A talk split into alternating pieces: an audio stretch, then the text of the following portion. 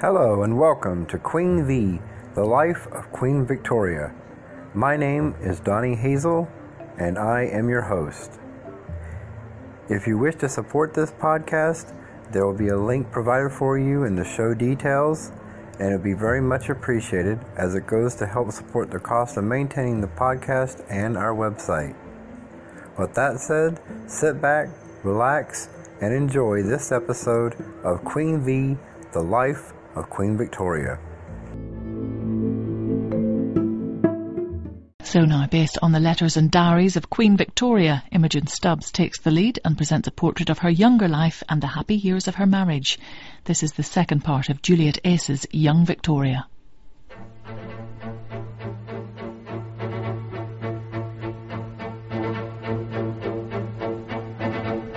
Rumours abound. The Duchess and Sir John Conroy are said to hold the reins, and worries about the princess's failing health have reached us. She was confined to her bed for several weeks, suffering from a variety of ailments, including the possibility of typhoid fever that very nearly killed her. They say she's diseased in the feet and can hardly walk. And it's come to my ears that the Duke of Cumberland has claimed that one delicate life only stands between him and the crown, and he should yet be King of England. Nevertheless, the princess is much improved and is enjoying the social whirl. We must go to the Olympic again, Mama. Madame Vestris's theatre is the sweetest, just perfect. I do love Balletta. Sit up, Victoria, or people will think you really are a cripple who has to be carried everywhere. I would like to know who has spread these dreadful rumours. I'm perfectly well, aren't I, Lehzen? Her Royal Highness follows the doctor's recommendations. The walks on Hampstead Heath are most beneficial. Didn't you like Mr. Charles Mathews? Most charming actor and never vulgar. I should like to go again. If you will allow yourself to be guided by me and dear Sir John, you may enjoy many more pleasurable evenings. Not if his daughters dine with us as often as they do. Oh, it's been so good this evening. Just the three of us. Indeed, my life is sweeter. I much enjoy our visits to the theatre and ballet. But although surrounded by people day and night, I'm still alone, in my head, in my heart. And there is a fear of the unknown, of what the future might bring. When I was so ill, and my most vulnerable, Sir John Conroy approached me and tried his utmost to make me sign a paper appointing him as my private secretary. I resisted.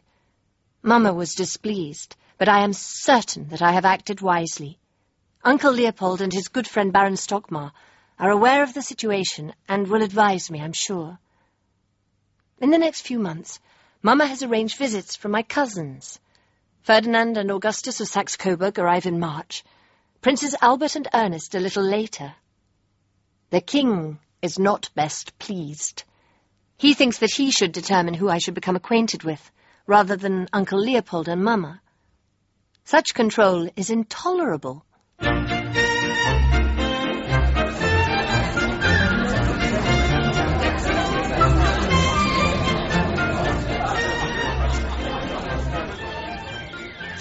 Only one more day, Lehzen, and they leave us. You will miss them, madam. Ferdinand and Augustus are the dearest of cousins. They will return one day. Oh, no.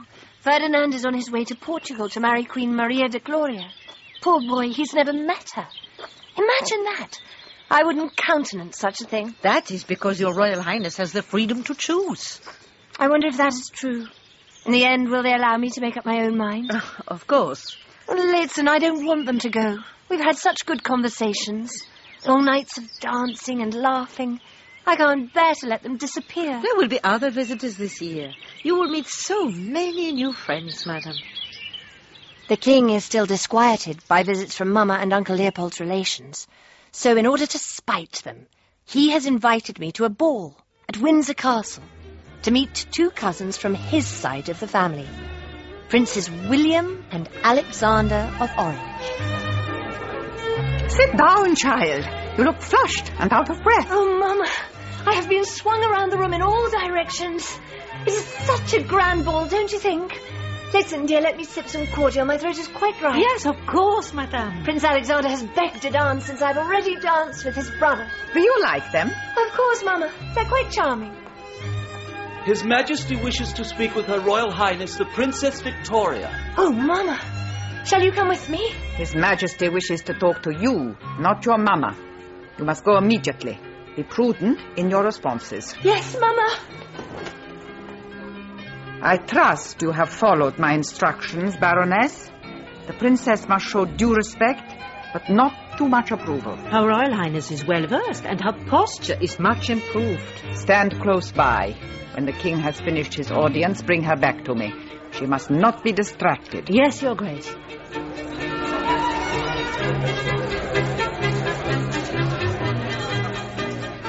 Quite splendid young men.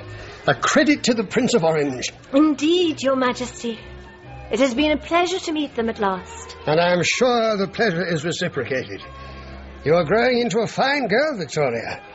Despite your name, I was never fond of Victoria, but it suits you better than I would have thought. You will steal a young man's heart and be victorious. Your Majesty is teasing me.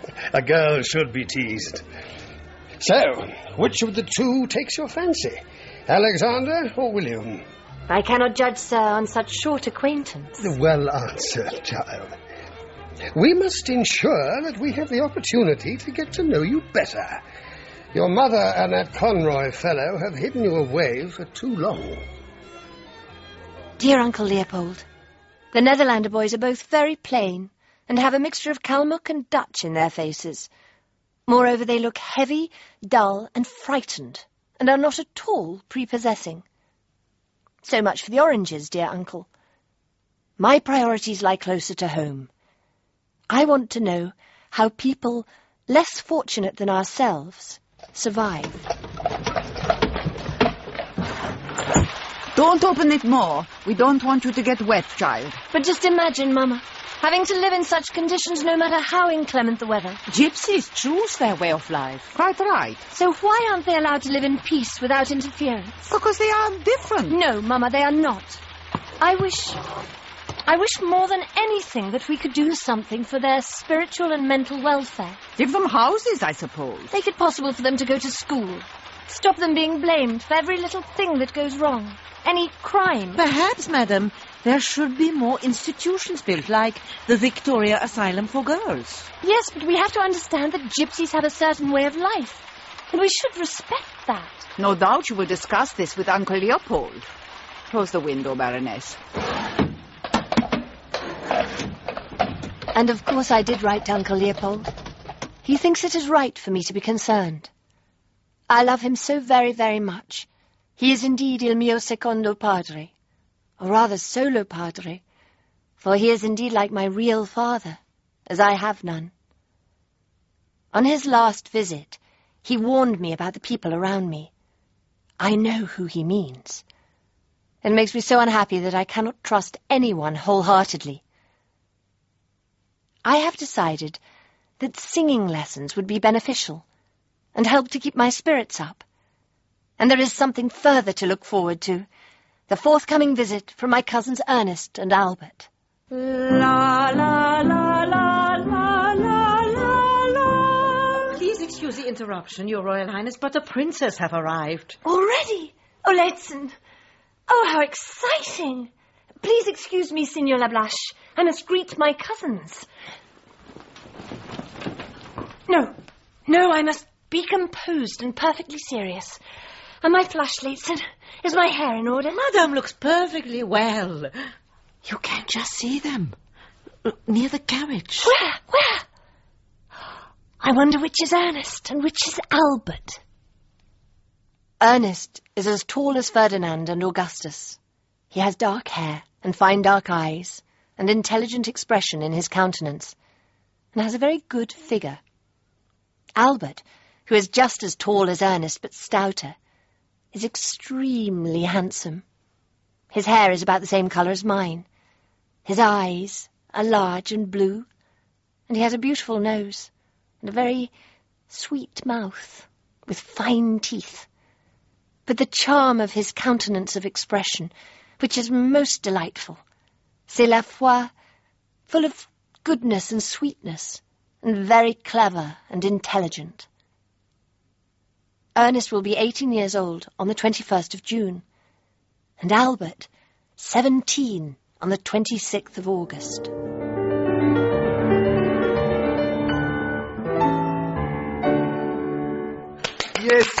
Bravo, Ernest, that was quite splendid. Albert has a finer technique, Oh. but thank you, dear cousin. Uh, Let us play a duet. Oh, I should love that. What will you play? No, I mean that you should play with Ernest, Victoria. Ah, but as I have already entertained you with my virtuoso performance, I insist that you take your turn. And if we play, then you should sing. Uh, Schubert.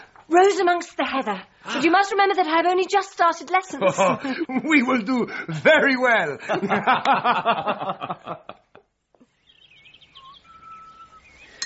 If you brought your chair out here, you'd see the whole of the horse chestnut. Oh, I like it here, with the branches framing the whole scene. Ah, yes. Ah, that's good. Let me see your sketch. A little drawing of Dash. When we go home, I will treasure it as a remembrance of my visit.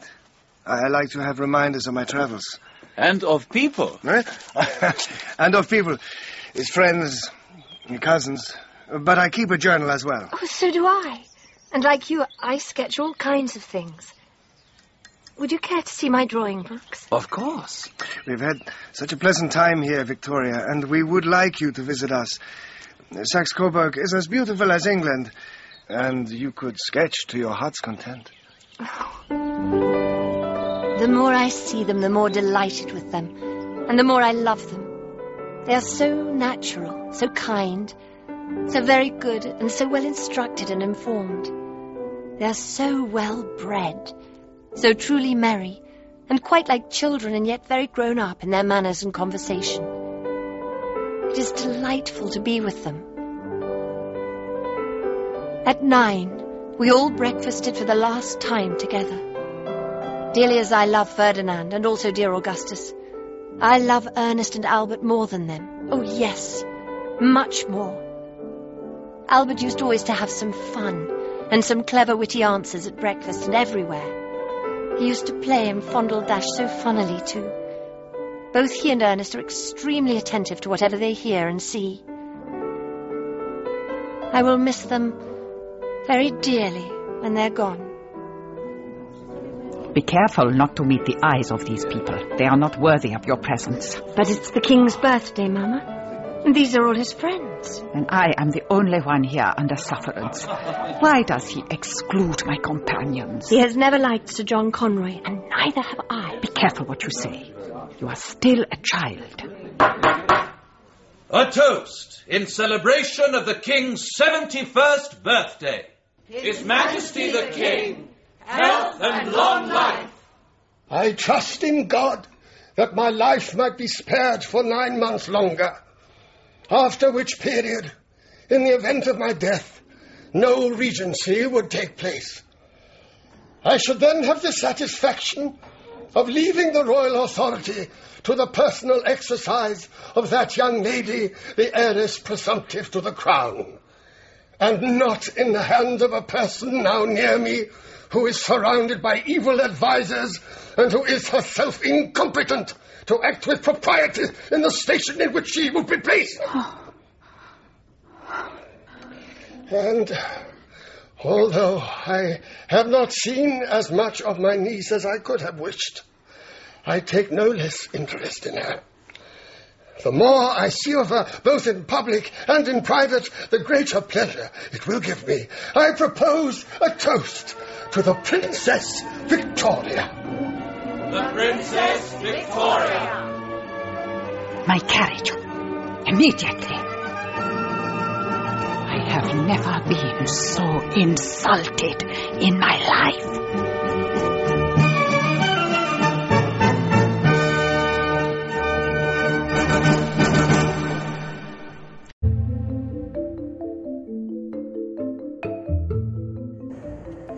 Thank you for listening to this episode of Queen V, The Life of Queen Victoria. Remember, if you would like to support this podcast, you can look in the show description notes to find a link. Thank you and have a great day.